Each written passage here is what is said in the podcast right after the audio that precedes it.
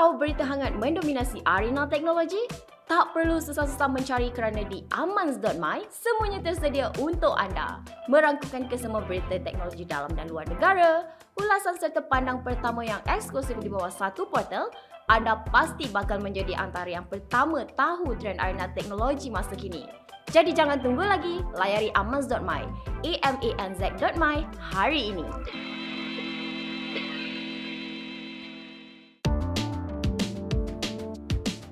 Assalamualaikum dan salam sejahtera. Ini podcast Aman, GB dan juga Yem. Apa khabar Yem? Sihat ke? Aku tadi aku drive balik kerja. On the way balik tu, aku ada, aku drive belakang lori polis Black Maria tu yang uh, dalam tu ada ada banduan tau. Mm-hmm. And sebab highway kan so banyak kereta apa semua. Kau tahu tak? Banduan tu semua tak tengok keluar. Dia tak tengok kereta, dia tengok dia tengok mendalam truk tu. Aku macam entah aku macam Kenapa dia nak kena tengok luar? I mean You've they been in prison eh? Ah, they are, they are from the court. They on the way to Sungai Buloh punya prison. But the the seating arrangement of the Black Maria tu menghadap ke dalam ke menghadap ke luar ke Dia dia benchmark, dia benches, dia dia Oh. din- dinding, dinding bangku lah kan. Bangku, semua tapi banduan tu semua tengok dalam. facing each other lah kan? Ah facing each other but Ah, they look standard lah tu. Yeah, but standard none lah. of them look outside. Aku tak tahu. Tak ada lah, itu itu Ah. notable notable thing lah untuk aku hari ni apa minggu ni. And then uh, balik balik je ada ni orang KKM depan rumah aku. Uh, Why? NIH National Ada kes ada kes dengue ke? Tak tak, dia orang check comorbidity, um, high blood pressure, diabetes and uh, cholesterol and dia orang nak buat bancian. So What- um, What did they do? I mean they check dia ambil dia ambil blood aku, kolesterol aku, uh, um, okay aku healthy, BP aku 113 over 77, very Okay, that's healthy. good. Yeah. BMI aku 22. Hmm. And then dia tanya how frequent do I uh, work out and all that. And then aku tanya lah, so macam mana reaction apa sambutan uh, kajian ni dia kata taman ni ada uh, 40 lebih rumah tapi so far 4 je rumah yang uh, allowed Hmm. untuk buat kajian ni. Yalah tapi aku rasa agak benda tu bagus tapi aku rasa kalau kau datang macam tu je ke kawasan rumah orang, orang pun sangsi tak? So aku rasa macam I guess tapi a way. I mean they look legit they have the brochure dia datang dengan van ke, uh, ke, ke apa Kementerian. ah Yalah. I mean that kind of concept dulu masa aku ke kampung kat Fela, aku remember that kind of ni tau dia pergi bawa van nanti dia buka dia buka movie masa dulu kan tak ada electricity kan. So dia buka Aha. projection movie. So aku kecil datang dia akan ambil darah, dia akan check semua ni kat kawasan tu lah. Yeah, it works kat kawasan kampung. I understand because the the access tu uh, limited yada yada. Tapi kalau kau kawasan bandar, aku rasa approach dia kena different sikit. I don't know. Yeah, So, yeah, approach dia kena different sikit. I I agree. But I Hmm. can also understand part rumah yang uh, yang yang allow dia in. Kau tahu tak of the four houses myself included, aku tanyalah rumah mana nombor berapa kan. Aku kenal semua neighbor aku ni. Of course. Eh, Ni neighbor-neighbor yang memang exercise petang-petang pun. Kau tahu tak? Ah, ada health conscious. Lemak ni dia lah yang ada kesedaran tinggi ni. Ah, and rumah-rumah aku tahu neighbor aku semua ni lah ada yang comorbidity ni semua yang ada diabetes lah, obesity Hmm. lah all this. So aku macam So, so surprised us because I read the article the other day pasal diabetic and diabetes ni. Dia kata diabetes ni adalah penyakit agak kasar lah ya ada tapi uh, there, there's a facts and truth to it. Dia kata penyakit diabetes ni bukan penyakit orang kaya, ini penyakit orang miskin dia kata. Sebab orang yang yang banyak consume benda-benda yang menghasilkan gula lebih dalam darah dan badan kita adalah uh, orang-orang yang berpendapatan rendah. Uh, minum uh, manisan, uh, rice and all that semua. Itu facts lah dia, dia ada kajian dia. So yeah. Yeah. So- So, two two things that happen literally before this podcast yang aku macam tak macam menarik perhatian aku. Dan Anyway, ini lah. Itu, Dia, lah, dia, itu, what, dia itu mo- on me lah. What about you? Kau buat apa? Aku tak ada. Aku balik. Aku I had a long day today. I had meetings back to back and programming ni dan all that semua. I didn't go to the gym today. Aku balik. Aku tidur sekejap dua jam. Aku bangun. Lepas tu dah petang dah. Lepas tu sampai dah sekarang ni. Dan aku nak rest awal lah ni. Pasal besok Friday TGIF. But there's a lot of things to do. I mean, pasal kita buat recording ni Friday ma- malam Jumaat lah. So, yeah. Anyway, Baik. Ya, yeah, episod pada kali ni kita nak buat kelainan sikit. Biasa kita ada dua tumpuan besar, ada ramalan baik, buruk dan sebagainya. Tapi episod kali ni kita nak fokus satu benda je. Ah, boleh tak sustain discussion kita ni? benda ni aku dah cakap banyak kali dalam program uh, aku Niaga Awani dan juga I'm sure dalam Notepad Tunggal ada cakap banyak pasal benda ni which is pasal uh, uh, uh, per, pertembungan lah kalau sifatkan antara uh, Google dan juga um, Jabatan Perundangan di Amerika Syarikat di mana kalau aku boleh bacakan sikit berita ni dia banyaklah ditulis di peringkat antarabangsa dan ada banyak perkembangan yang sudah pun keluar. Iaitu basic dia uh, news ni adalah Jabatan Kehakiman uh, di Amerika Syarikat DOJ ni dan juga sekumpulan peguam negara di negara, di Amerika Syarikat dia membawa gerasi teknologi Google ni ke mahkamah di Washington dan uh, membuat pertuduhan bahawa Google ini telah pun eksploitasi penguasaannya dalam uh, arena internet dan juga pasaran ini uh, untuk uh, menyekat pesaing-pesaing dia dan menghalang inovasi dari terus berlaku. Uh, dan juga ini adalah berkaitan dengan akta anti anti trust Amerika Syarikat. Ini bukan saja di Amerika Syarikat tau, dia berdepan juga di Eropah dan juga ini antara yang terbesar dalam tempoh suku abad uh, di Amerika Syarikat dan Google dia masih lagi sedang fighting lah untuk benda ni untuk uh, mengekalkan dia punya pengaruh di pasaran tersebut uh, sekitar 90% kalau mengikut data 90% dari segi perniagaan cara cara internet ni uh, adalah di peringkat global adalah milik, milik Google. Now, yeah. benda ni uh, yeah, dia besar pasal aku remember aku pernah baca satu artikel ni macam dia di di Eropah dia dituduh uh, kalau kau search engine tu the top uh, search yang keluar tu adalah syarikat yang berkaitan dengan Google. Dia dakwa sedemikian lah. Sebab tu Europe sangat marah benda ni pasal kau stop dan kau ada kelebihan uh, benda tu. Tapi aku rasa this is not the only company that does this. Mana-mana company ada monopoli yang besar pun berkemungkinan ada benda ni dan juga ada pertuduhannya macam Amazon lah, uh, benda-benda yang lain lah. Cuma ini adalah Google dan aku rasa it's very exciting. The other day juga aku wrote the news pasal Google ni pasal kes yang sama. Dia cuba nak tarik keluar tak silap aku public from the the the proceedings. Dia tak nak dengar pasal uh, macam mana dia letak pricing uh, untuk advertisement dan sebagainya tapi eh, DOJ dan juga eh, dan sekumpulan peguam ni dia tak nak dia nak kekalkan the public dalam proceeding tu to hear the the whole uh, ni lah proceeding tu. It's yeah. very interesting case ya. Yeah. So okay kita tengok eh this is the biggest antitrust case in 25 years kerana um, antitrust uh, ataupun anti monopoly uh, adalah satu uh, uh, tindakan yang sangat penting sebab ia memang menghalang inovasi. Okay kita tengok eh seperti contoh hmm uh, pada lewat tahun 90-an Microsoft telah pun uh, menghadapi tuduhan perta- per, uh, sama uh, di mana kesemua uh, produk komputer yang dikilangkan mesti letak Internet Explorer sebagai browser default dan hmm. dari situ semua orang menggunakan internet dia terpaksa menggunakan Internet Explorer dan pada waktu hmm. itu browser yang terkenal adalah Netscape dan uh, walaupun Netscape adalah produk yang lebih baik daripada Internet Explorer disebabkan uh, antitrust uh, situation yang berlaku pada pada waktu itu dia tetap menggunakan uh, Internet Explorer dan kesemua pejabat dan juga sekolah dan juga tempat-tempat lain memang menggunakan Internet Explorer. Pada waktu itu ya. uh, uh, Microsoft telah pun kalah dalam uh, case antitrust dan telah pun uh, terpaksa membenarkan uh, komputer yang dipasarkan komputer Dell ke komputer uh, IBM ke tak kisahlah komputer apa pun untuk menggunakan uh, browser yang lain. Susulan daripada kes tu kau dapat tengok Mozilla Firefox, Apple Safari, in fact Google Chrome, semua ni uh, dapat digunakan di pasaran. Dan kalau kita tengok hari ni memang kita you know it's it's like a common norm yang uh, you know internet browser can be anything you want including aku pakai DuckDuckGo by the way sebab aku hmm. percaya bahawa DuckDuckGo tu adalah uh, uh, browser yang lebih uh, selamat digunakan sebab dia orang tak track kita. Alright tu uh, antitrust case yang berlaku pada 25 tahun yang lalu. Before that, AT&T dekat Amerika Syarikat juga. So AT&T, dia memegang pasaran 90% tentang pasaran panggilan jarak jauh. Dan because dia pegang monopoli tu, dia letak harga yang sangat-sangat uh, tinggi kepada pengguna. Jadi kalau kau menggunakan uh, telefon jarak jauh, uh, kalau kau kat Amerika kau nak call saudara kau dekat Malaysia contohnya, kau terpaksa membayar whatever yang harga yang AT&T tetapkan. Dan pada waktu itu DOJ juga ataupun Jabatan Kehakiman telah pun menyatakan bahawa ini adalah sebuah monopoli dan terpaksa dipecahkan. Uh, uh, so before that pula, you know, in the 1940s ada American Steel uh, ataupun uh, industri uh, besi Keluli. uh, uh, uh, uh, one company controls that. So Hmm. every two or three decades there is one antitrust case yang sangat besar dan harus diperbincangkan pada hari ini sebab memang Google ada pasaran search 90% dan Google kata dia orang punya produk adalah produk yang terbaik. Kalau kau tak suka guna Google, gunalah produk lain. Contohnya Microsoft Bing ke ataupun apa-apa search engine yang kau nak.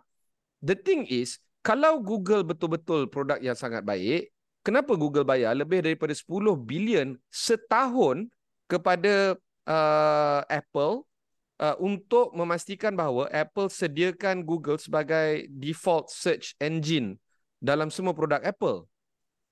So if you're really that good, do you really need to spend 10 billion a year Hmm. for people to use this product as default?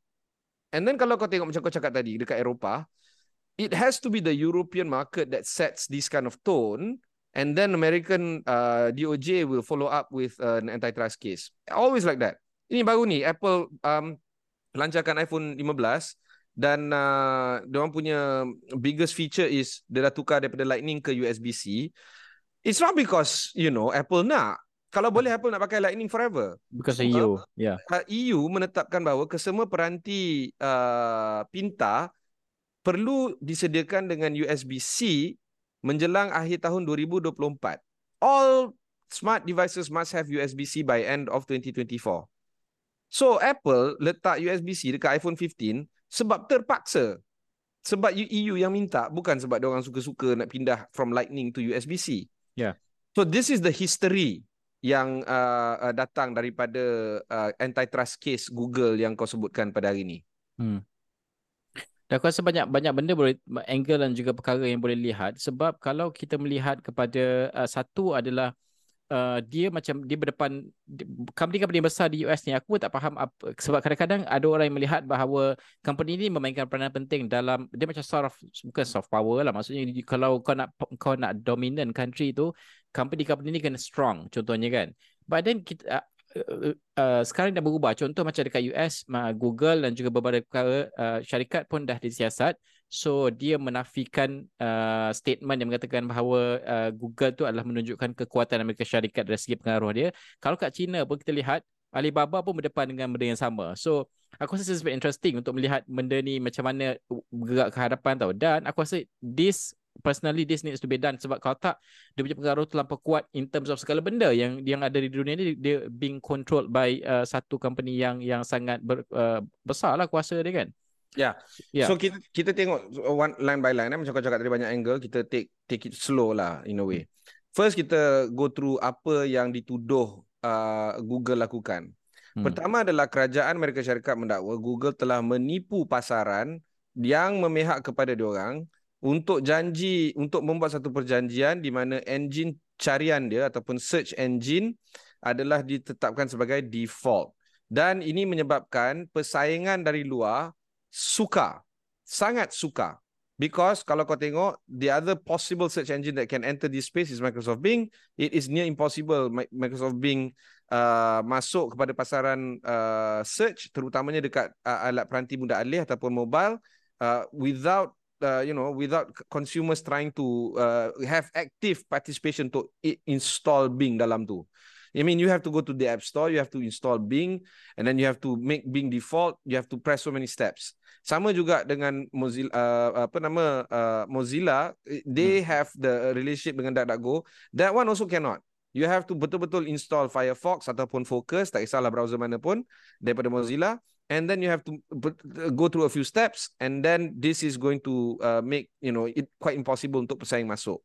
Ya. Dan kontrak Google untuk memastikan bahawa pesaing tidak dapat menandingi uh, iklan uh, daripada Google, kualiti carian dan sebagainya uh, telah menyebabkan berbagai-bagai dominan terhadap berbilion-bilion carian yang diproses setiap hari.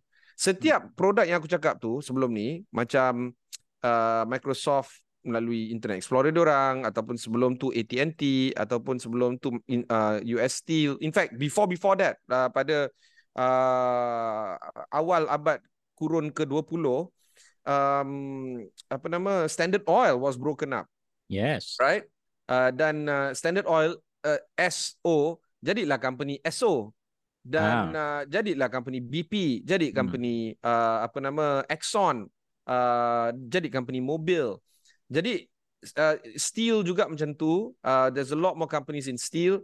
Uh, internet uh, explorer macam tu untuk Microsoft. Uh, and then AT&T because diorang break down the monopoly of long distance phone call um, all the uh, you know companies that we know of today macam Verizon dan sebagainya semua wujud setelah benda ni uh, dipecahkan. So I can see why there is a capitalistic argument on making Google broken up as a Hmm. search engine sebab ini me- memberikan uh, satu satu uh, breath of fresh air di Hmm. mana ramai lagi uh, pemain uh, terutamanya dalam uh, search uh, engine ataupun engine carian dapat memasuki pasaran dan menawarkan benda yang lebih baik kepada pengguna macam kau Yes. dan aku. Dan I'm sure dia akan relate balik kepada cost uh, untuk usahawan juga atau contoh cost of advertising ke listing ke kalau kau ada banyak lagi providers dia akan jadi kom- lebih kompetitif lah. It's not just that lah. The whole case ni kalau kita lihat defense Apple contohnya kan apa dia kata macam kata, kata dia kan dia, dia browser dia uh, detailnya adalah dalam dalam pertuduhan tu dia memihak kepada hanya Google punya produk dan sebagainya. Tapi Google punya uh, defense adalah dia kata agreement untuk browser dia legitimate competition memang ada. Dan dan dia memang not illicit exclusion kepada apa-apa yang dipertuduhkan lah. Dan juga dia mm, ataupun Google ni disebut bahawa dia tak menghalang ataupun keadaan inovasi di ketika ini tidak menghalang pun mana-mana company seperti Apple ke Mozilla ke untuk mempromosikan uh, dia punya browser juga. Uh, uh, itu uh, argument yang dibuat lah dan juga tapi kalau kita lihat uh, perundangan yang di, di, digunakan dalam uh, antitrust dan juga uh, pertikaian ni the law says basically uh, generally dia tak illegal lah for a business to make an arrangement for one customer that excludes others. Tapi uh, such exclusive deals ni indeed are common and they don't garner much reg- regulatory scrutiny uh, uh, uh, when a company lacking market power cannot meaningfully affect competition. Dia dia banyak dia kita tahulah bila masuk court ni dia ve- very technical kan yang pergaduhan ni kan. Dan dia akan set precedent sama benda ni. Bila dia set precedent dia lebih mudah sikit. So in the future kalau ada kes-kes seperti ini tak kira bukan di US tau. Di mana-mana di Eropah ke dekat um, kalau kat Asia ni ada company yang se- seperti ini ataupun berkaitan seperti ini pun kita akan learn from this case tau. That's why aku cakap very interesting pasal benda ni. Kalau paling penting je what if Google losses benda ni? Ah, benda ni akan menentukan masa depan uh, Okay. segala ni tau ya In fact, let's let's let's debate on what happens if Google lose this case. I Yes. uh, by the way, I I I think Google will lose this case.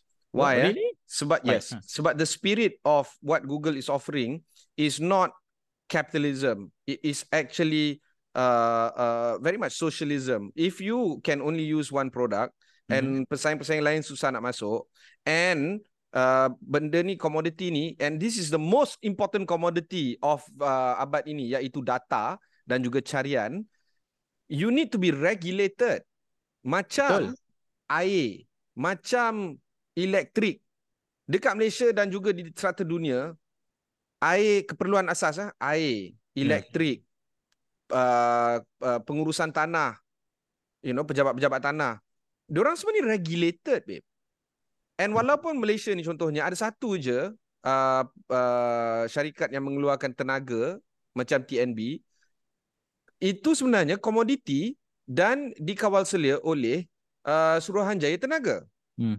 Air juga begitu, right? Walaupun ada PAAP ataupun pengurusan asad air uh, berhad dan sebagainya, ia tetap dikawal selia oleh jabat uh, Kementerian uh, Sumber Asli contohnya. Yeah. So dekat US juga macam tu, dekat Eropah juga macam tu. If Hmm. you have more than 90% market dominant, you are deemed as uh, a utility and therefore you are supposed to give your product quite frankly for free ataupun at cost. That's why electricity disubsidi dengan murah, air disubsidi dengan murah, uh, tanah uh, duty free uh, duty uh, uh, stamp duty untuk pembelian dan penjualan tanah sangat murah. Alright? Hmm. The idea here is if you are owning 90 or uh, percent or more, you are deemed as commodity and therefore you are no longer treated as a commercial entity. You are treated as a utility company and you will be apa nama regulated. Yeah. So Google is behaving like a utility, but they are saying that they are a corporate. They are Hmm. saying that they are capitalistic. Mm. And they are also saying that they are not going to be uh, subjected to any scrutiny of regulation mm-hmm. the way utility companies are. So they are having it both ways. Dia yes. nak mana? Dia nak jadi utility company because they are owning 90% of search uh, uh, business in the world, mm-hmm. but they don't want to be treated like a utility company. They want to be, to be treated like a competitive company macam Microsoft Bing and sebagainya. Yeah. And I know they say in their defense, diorang kata pengguna boleh je melakukan carian dekat Instagram, TikTok, yeah. Reddit dan sebagainya. Dan carian engine Instagram menggunakan carian engine Meta. TikTok hmm. menggunakan carian engine ByteDance, Reddit juga menggunakan Reddit punya uh, uh, search engine. But it does not reflect the number of users of internet on the planet. Hmm. Siapa search dekat TikTok? Gen Z, Reddit, siapa search dekat situ? Millennial, Instagram, maybe a bit of both uh, but the number of people doing searches on the internet, not through some app macam Instagram, TikTok dan Reddit, is still a small minority of all internet users that exist on this planet.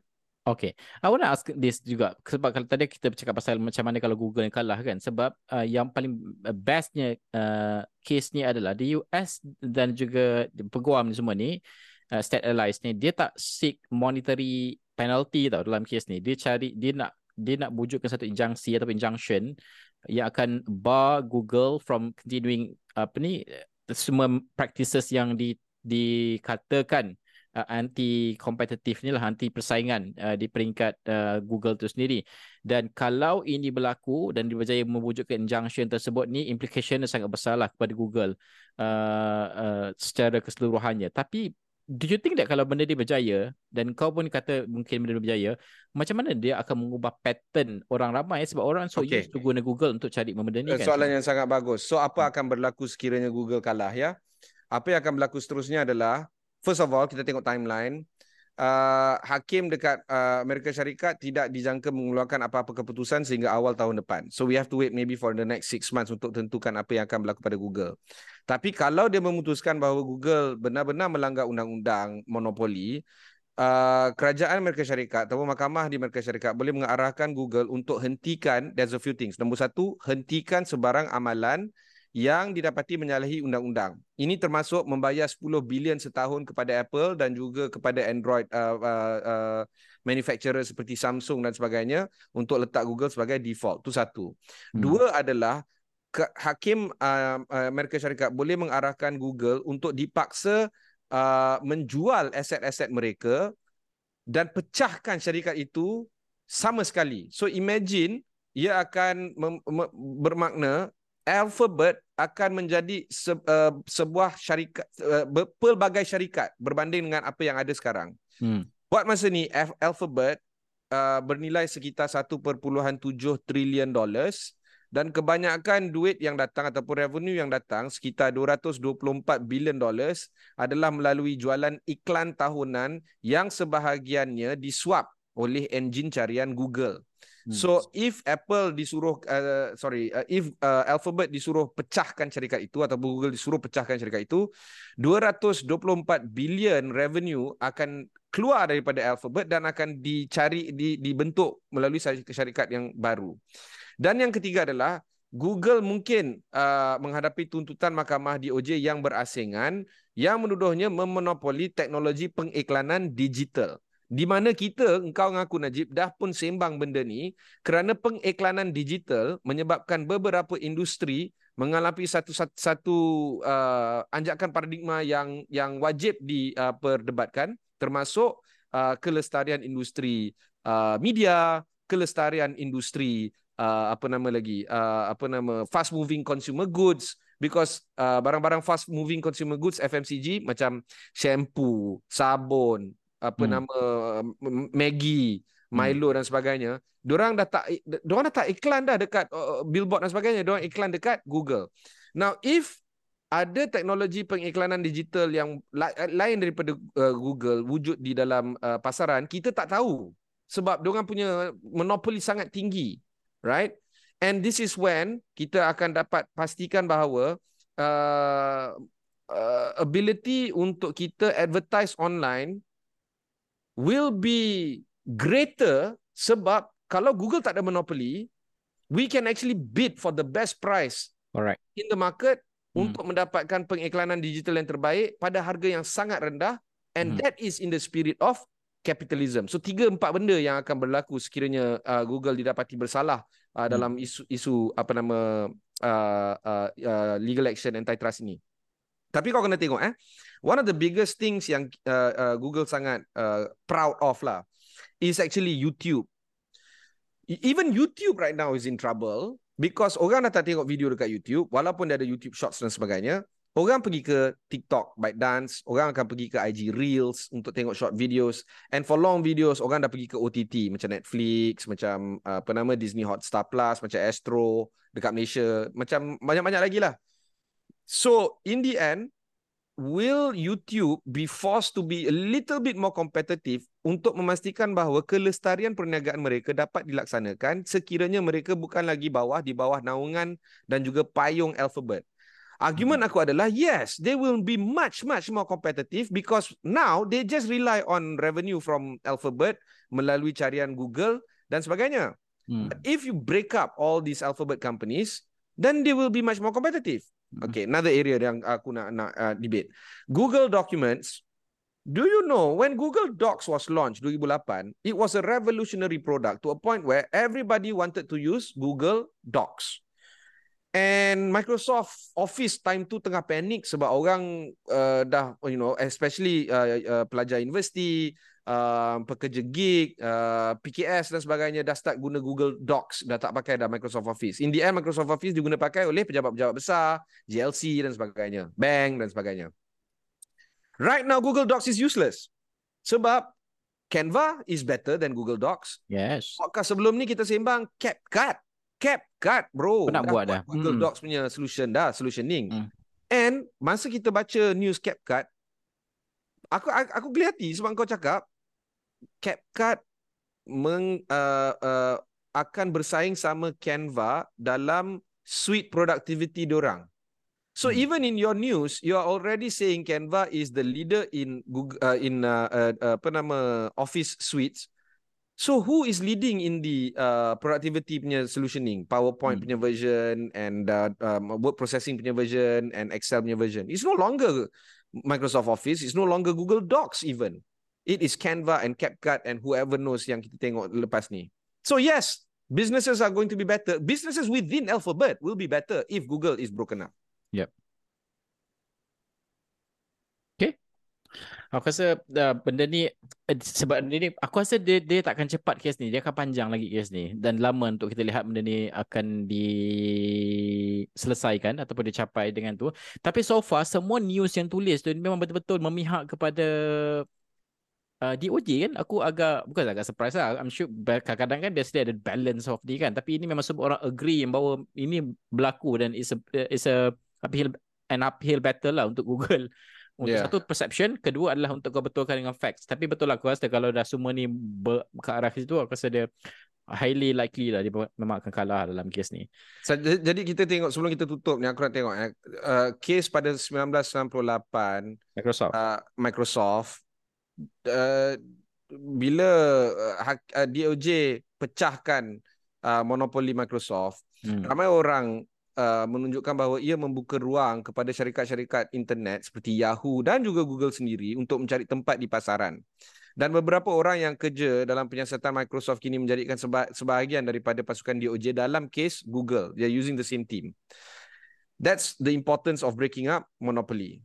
Pada tahun 1974, bila AT&T uh, dipecahkan monopoli dia, ia membolehkan industri telefon muda alih mengambil tempat di pasaran Amerika Syarikat.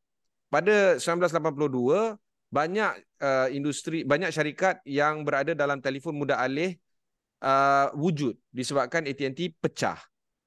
Macam back in 1940s di mana apa nama uh, US Steel uh, dipecahkan, macam tu juga uh, a lot of companies within the steel industry was allowed to take place and it becomes more competitive. Kita tengok the Rust Belt ataupun belt karat, tali pinggang karat dekat Amerika Syarikat boleh dibentuk dekat Detroit dan sebagainya kerana US Steel dipecahkan. And then kita dah cakap dah macam dekat uh, uh, apa nama syarikat uh, minyak uh, Standard Oil dipecahkan macam tu juga. Oh by the way, there will be blood. There will be blood uh, is What do you mean? Uh, that, that that title, that movie title, uh, Oh, okay.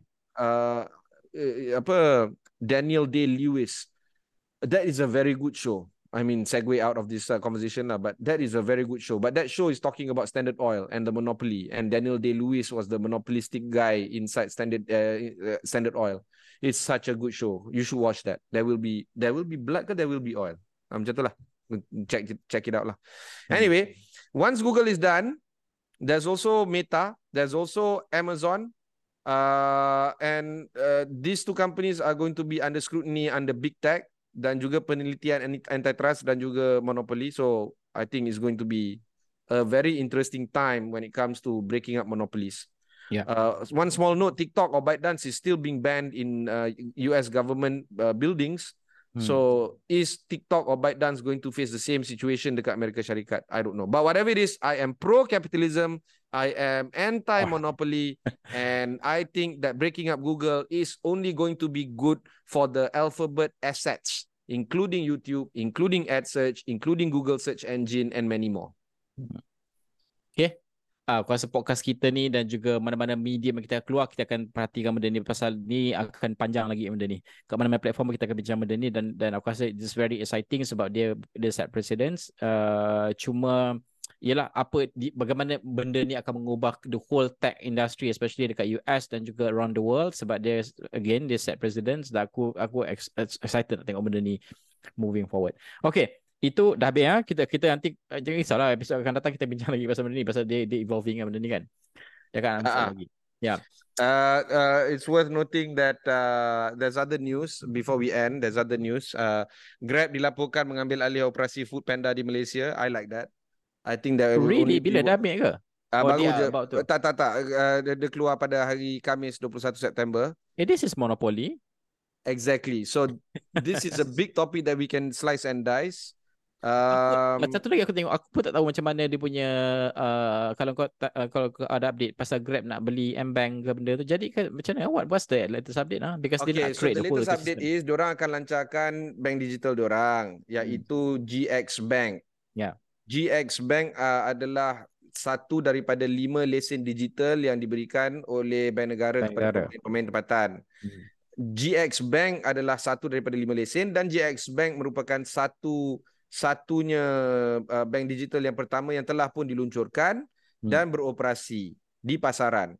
So aku akan uh, tengok macam mana GX Bank ini boleh uh, memberikan satu daya saing yang baik kepada pasaran sebab dia orang looking for uh, what we call financial inclusivity ataupun rangkuman kewangan dan GX Bank memberikan satu situasi di mana diorang akan memastikan bahawa penyediaan perkhidmatan kewangan kepada uh, masyarakat uh, yang lebih meluas dan juga segmen masyarakat yang lebih luas dapat dilaksanakan. It is not a monopoly because ada lagi empat lagi pemain, but GX Bank because of the infrastructure yang Grab ada, Yeah. that will allow them to be able to go to the market faster and just like anything else with Grab, it's actually quite a well-run product. Kalau kita bandingkan lah Grab yang sedia ada ni well-run, I cannot imagine GX Bank to be poorly run. I think we can see the comparative uh, analysis there. Aku suka the whole concept ni sebab dia akan serve the underserved dan juga unserved market dan juga rapatkan the the whatever jurang yang ada dengan conventional banking. Aku I, I love this idea in terms of financing and access to financing lah kepada orang ramai.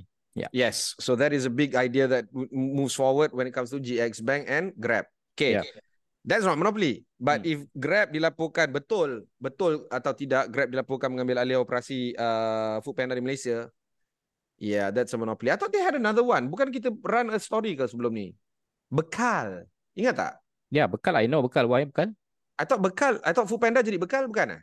I have no idea. I don't think so because I have I still have the the ni. The app. Uh, I still pakai have the app. Aku Pakai jarang tak pakai. Foodpanda? Aku jarang pakai. Aku hanya ada dua. Okay. Apps yang paling aktif aku pakai adalah Grab. Simply because aku rasa senang. aku bayar bil guna tu. Aku bayar makan guna tu. Semua benda yang memudahkan. Uh, Food Panda aku jarang. Tapi aku Food Panda satu benda je yang beza dengan Grab. Uh, sebagai user kan. Dia lagi banyak diskaun tu Him. Oh, As yeah. compared tu. Ha. Yeah. As compared to Grab. Grab aku rasa eh kedekutnya bagilah diskaun sikit. Okay, anyway, that's that's that's a topic that we can discuss on another day. Uh, Yeah. And then of course, uh, ni nak update lah macam aku cakap, aku akan kenal pasti beberapa GovTech uh, uh, initiative yang baru. Hmm. Uh, post DigiCert, telah pun memperkenalkan penyelesaian identiti digital mereka tersendiri. Hmm. Nama dia ID Saya dan uh, untuk makluman pada 2019 tahun lepas pihak Pos Malaysia telah pun memperlihat prototipe identiti digital mereka dan pada minggu ni diorang pun telah melancarkan Pos DigiCert menawarkan produk ID Saya dan ID Saya merupakan penawaran identiti digital dengan ciri pengesahan yang seterusnya membolehkan pengguna menggunakannya dalam urusan pendaftaran seperti perkhidmatan mudah dan pantas uh, dan sebagainya. So the uh, the digital identification uh, revolution is here. Ya. And think, And ini bukan IC ya. Kita dah cakap sebelum ni bukan IC. Bukan IC but it does have a KYC situation moving on. So Yeah, you know, you know your yeah. customer apa semua. Um, I don't know. I think I'm going to be looking forward to this. So Betul aku pun. benda, Aku uh, pun. dua benda berita yang tambahan lah yang kita nak tambah dekat uh, apa nama podcast ni. Okay, episod akan datang banyak lagi fokus kita akan berikan tumpuan. Uh, sudah pasti antitrust untuk Google ni is big thing. Kita akan terus berikan tumpuan dari masa ke masa uh, bergantung kepada perbicaraan yang mereka syarikat. Okay, sekian saja episod pada kali ini. Send out to GB and juga Ye. Bye-bye.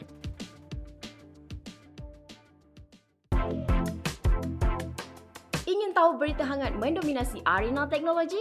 Tak perlu susah-susah mencari kerana di amans.my semuanya tersedia untuk anda. Merangkukan kesemua berita teknologi dalam dan luar negara, ulasan serta pandang pertama yang eksklusif di bawah satu portal, anda pasti bakal menjadi antara yang pertama tahu trend arena teknologi masa kini. Jadi jangan tunggu lagi, layari amans.my, a m a n z.my hari ini.